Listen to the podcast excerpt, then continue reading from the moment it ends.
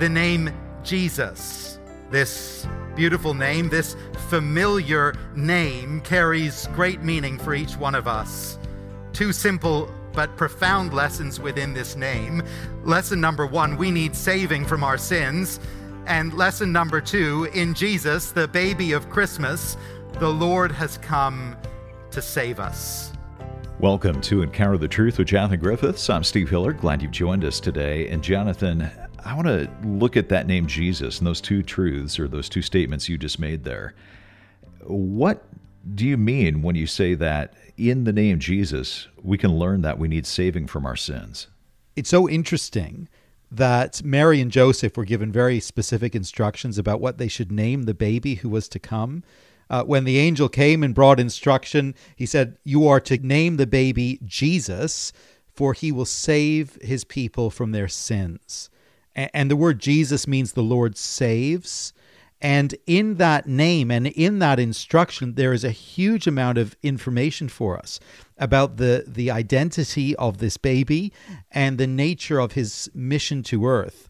And, and it tells us that this baby actually came on an urgent rescue mission.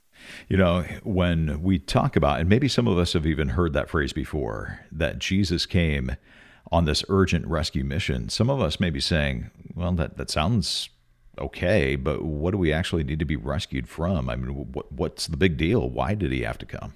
Well, and it's an interesting thing to ponder, isn't it? Because if we took a survey of perhaps even folk listening to this broadcast today and say, you know, what is it you feel you might need rescuing from at the present time this Christmas season? You know, you might say, well, I need rescuing from an over full calendar. It's just chaos at this time of year. I'm too busy. Yep. Or, or you might say, I, I, I need rescuing from an overdrawn bank account because I've been spending too much money right now. Or, or you might say, I, I need rescuing from my tricky family dynamics. It's so stressful right now or you know we could go on and on and on and talk about all other spheres of life. And and you know we're all aware that things in the world are not as they could be and not as they should be. And we look at our own personal situation. We know that's true. Then we look at the geopolitical situation globally and we look at the national situation. We recognize there's i mean there's so much that is so wrong with the world. But the bible would say that actually all of those things real as they are and significant as they are they are symptoms of the deeper problem facing humanity and, and the problem that lies really at the heart of the history of the world. And the Bible's name for that problem is sin, the problem of sin.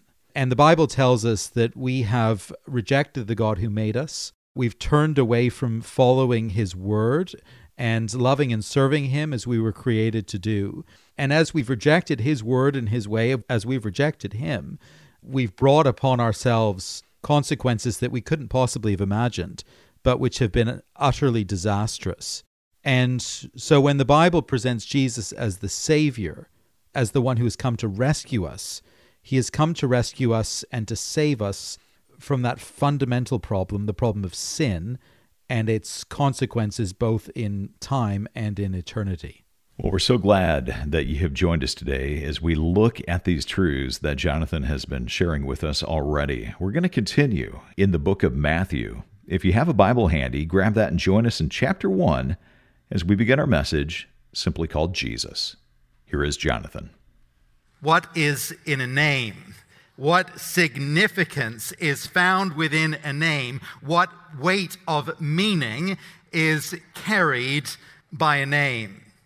Whenever a new baby is on the way, the parents to be have a job on their hands figuring out what name shall we give to this child.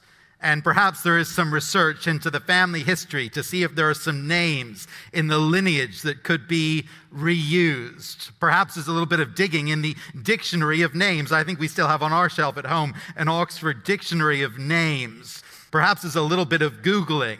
What are some names that are current at the minute, popular at the moment. And once a name is found that sounds pretty good, there is further digging. What does this name mean? And does it resonate with our hearts? This Christmas season, we are giving special consideration to the names for the babe of Christmas that we are taught in the gospel story. The name Emmanuel, the name Christ, the name Son of God. And this evening, perhaps the most familiar name of all, the name Jesus, the name given for the child by the angel who came and brought a message for Joseph, the father to be. And to learn of this story, we read in Matthew chapter 1, and I'd love to read it for us a, a story that is familiar, that is quaint, and that is beautiful. This is Matthew chapter 1 and verse 18. Now, the birth of Jesus Christ took place in this way when his mother Mary had been betrothed to Joseph. Before they came together, she was found to be with child from the Holy Spirit. And her husband Joseph, being a just man and unwilling to put her to shame, resolved to divorce her quietly. But as he considered these things, behold, an angel of the Lord appeared to him in a dream, saying, Joseph, son of David, do not fear to take Mary as your wife for that which is conceived in her is from the Holy Spirit. She will bear a son, and you shall call his name Jesus, for he will save his people from their sins. Jesus, for he will save his people from their sins. It's an unusual story, isn't it? But familiar to each one of us. A famous story, the story at the heart of Christmas. A young couple, we imagine, very much in love, a betrothal, a plan for a wedding, and then this news a baby on the way, confusion, perhaps a sense of betrayal, despair, and then some planning. How do we manage this situation? What is the best way forward with the least shame and the least embarrassment? And then an angel in a dream and a message. Joseph, have no fear. Mary's done nothing wrong here. Don't cancel the wedding, Joseph. This baby is from heaven above. This baby is from the Holy Spirit. And Joseph, you are to give this baby a very special name the name Jesus, for he will save his people from their sins. The name Jesus means quite simply the Lord is salvation or the Lord saves. This is a name laden with meaning. And of course, that meaning is drawn out by the angel's message. You shall call his name Jesus, for he will save his people from their sins. This beautiful name, this familiar name, carries great meaning for each one of us. Two simple but profound lessons within this name. Lesson number one, we need saving from our sins. And lesson number two, in Jesus, the baby of Christmas, the Lord has come to save us. In these brief moments together, I want to consider those two lessons, lessons which are weighty and meaningful for each one of us here. Lesson number one we need saving from our sins. The message comes from heaven above, it comes from the angel who came. There is a salvation that is needed. You know, sometimes we're in danger and we don't even know it. I was getting the house ready for the, the night the other evening, and I was going around turning off all the lights. Everyone had gone upstairs. I was the last one downstairs, and I was turning out the final lights. And as I walked by one of our gas fireplaces, we have a couple in the house, and as I walked by one, I thought I, I caught just a, a sort of a whiff of something. And so I stopped in my tracks and I, I knelt down and I got a little bit closer to the fireplace and I thought, no, I, I really do smell something. And, and the pilot light on this fireplace had gone out, but it seemed as though the valve had stayed a little bit open and there was gas coming into the room. And of course, I ran, I ran outside in the cold and turned off the gas supply right away. But we were in danger. We really didn't know it. And although the leak was probably fairly small, if that had gone all night, well, the consequences could have been catastrophic. The Bible tells us that you and I are in danger whether we know it or not. We've got a serious situation on our hands, and the name of that situation, quite simply, is sin.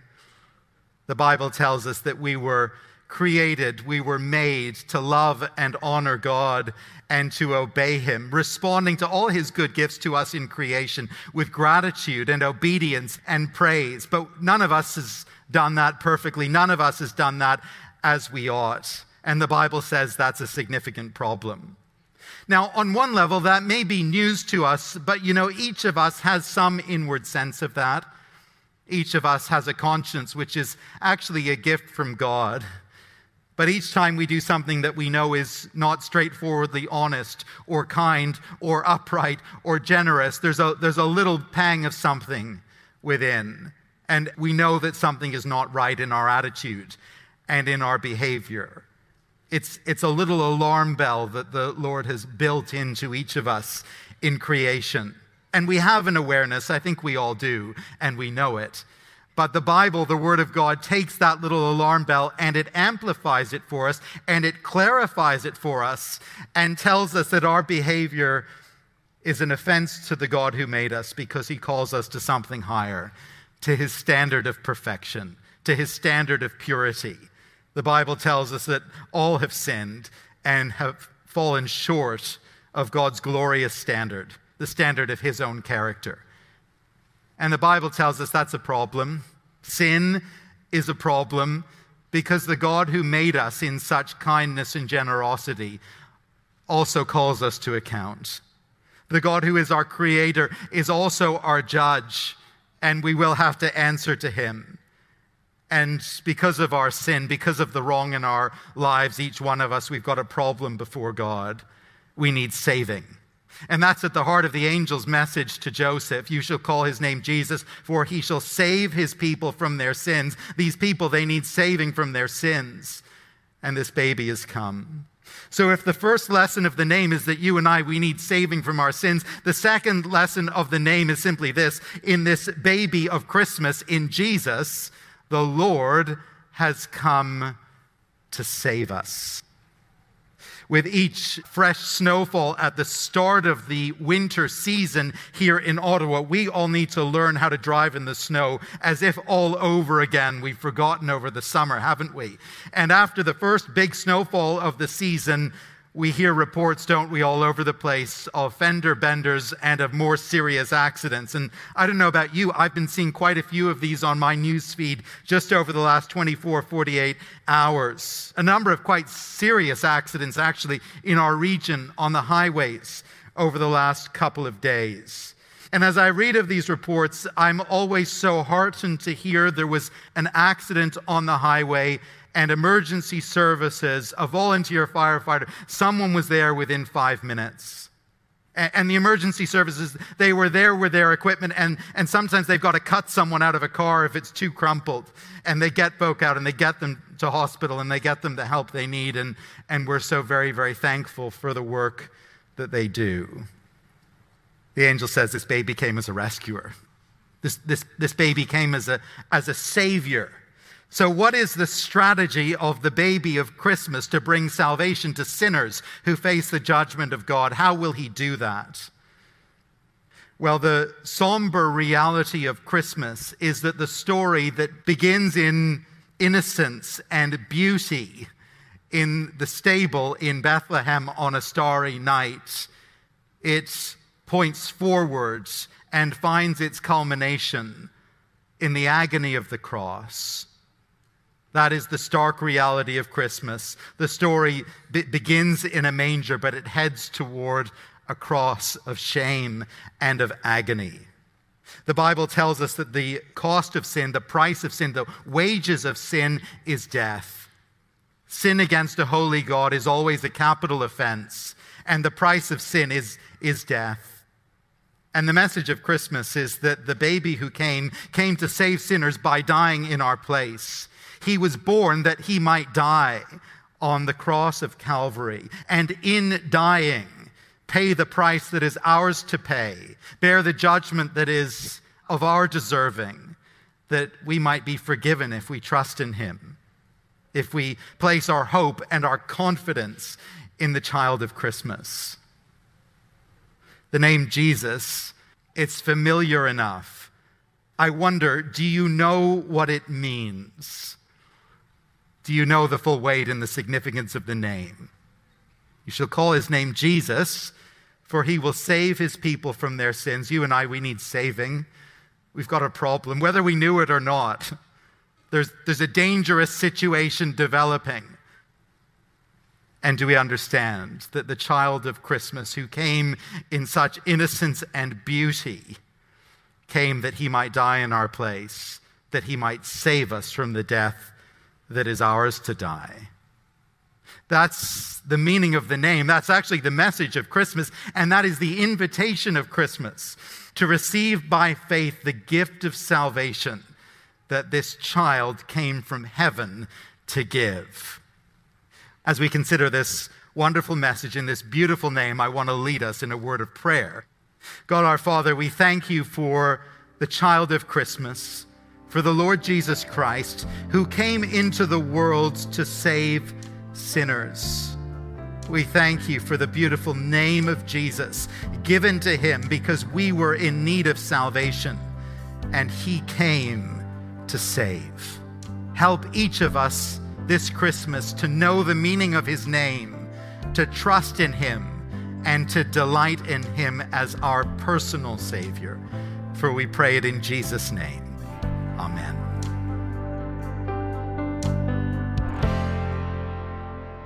You're listening to Encounter the Truth with Jonathan Griffiths. Our message today is called Jesus, and it's part of a series called Name Above All Names. If you've missed any of the broadcasts in our series, I do hope you'll come and listen online. Our website is encounterthetruth.org.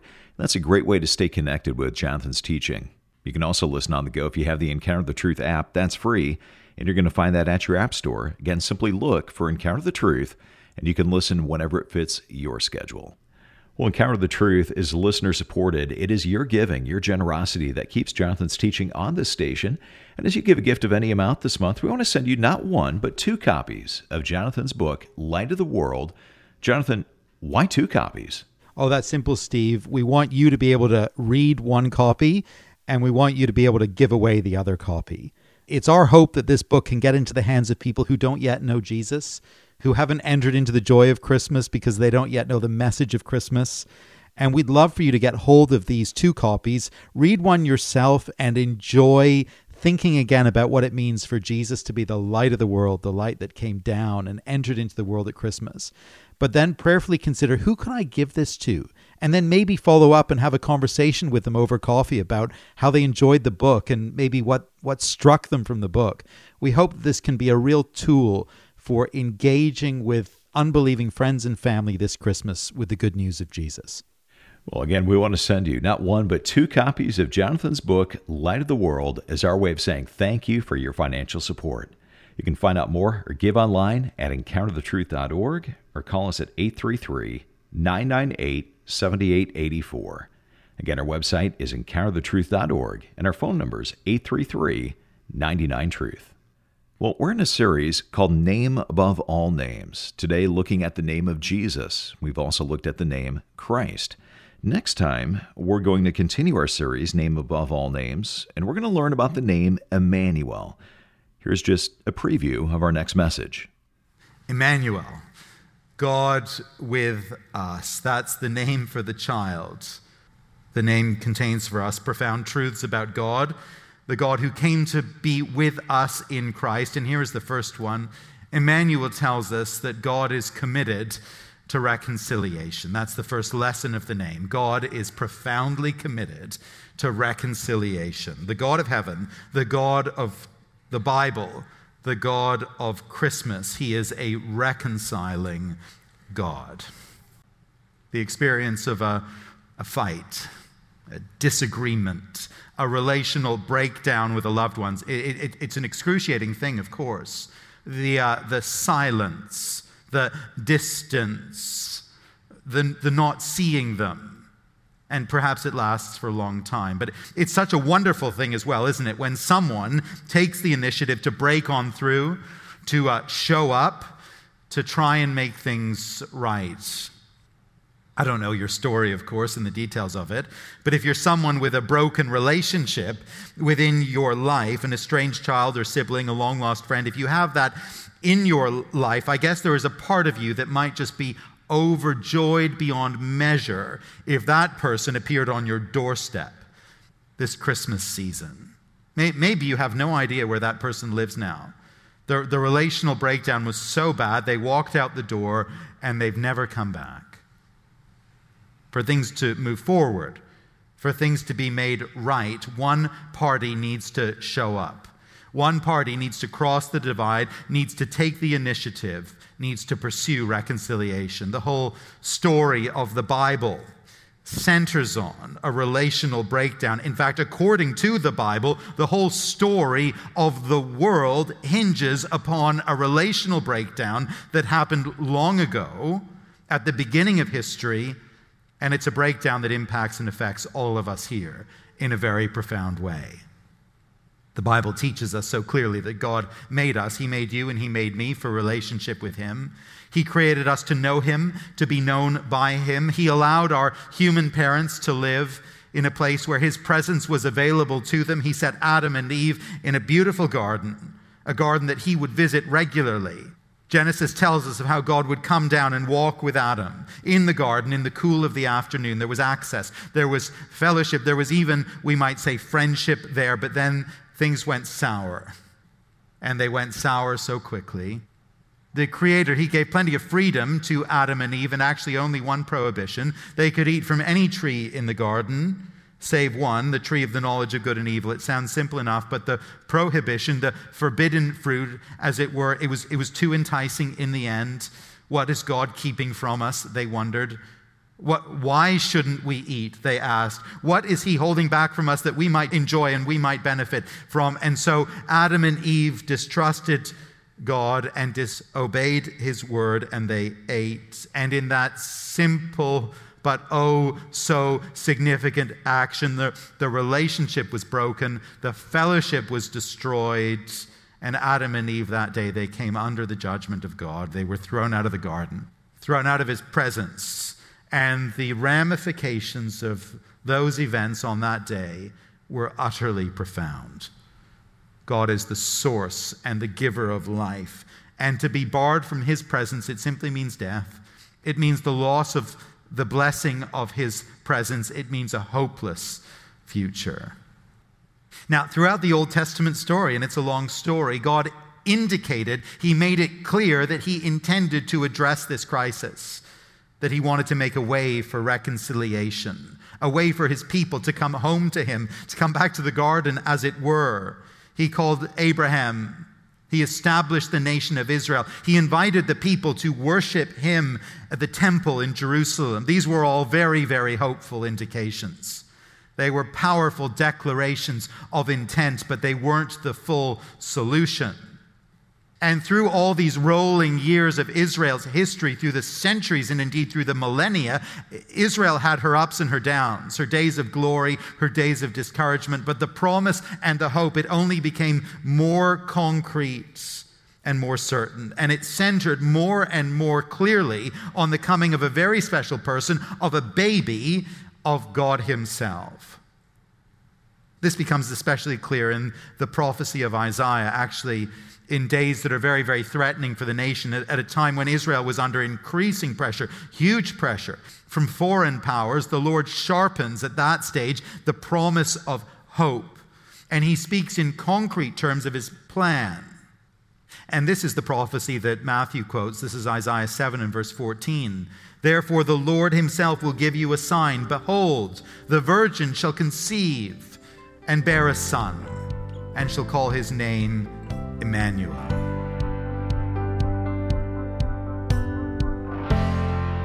Well, that's just a little bit of what you're going to be hearing on our next broadcast. Hope you'll make it a point to tune in for that.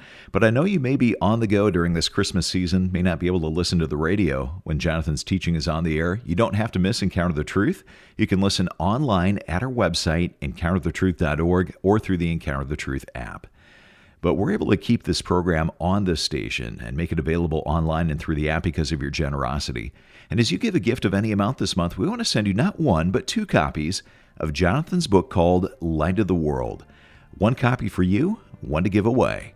You can find out more about this or give a gift online right now when you come to our website, encounterthetruth.org, or call us at 1 833 99 Truth.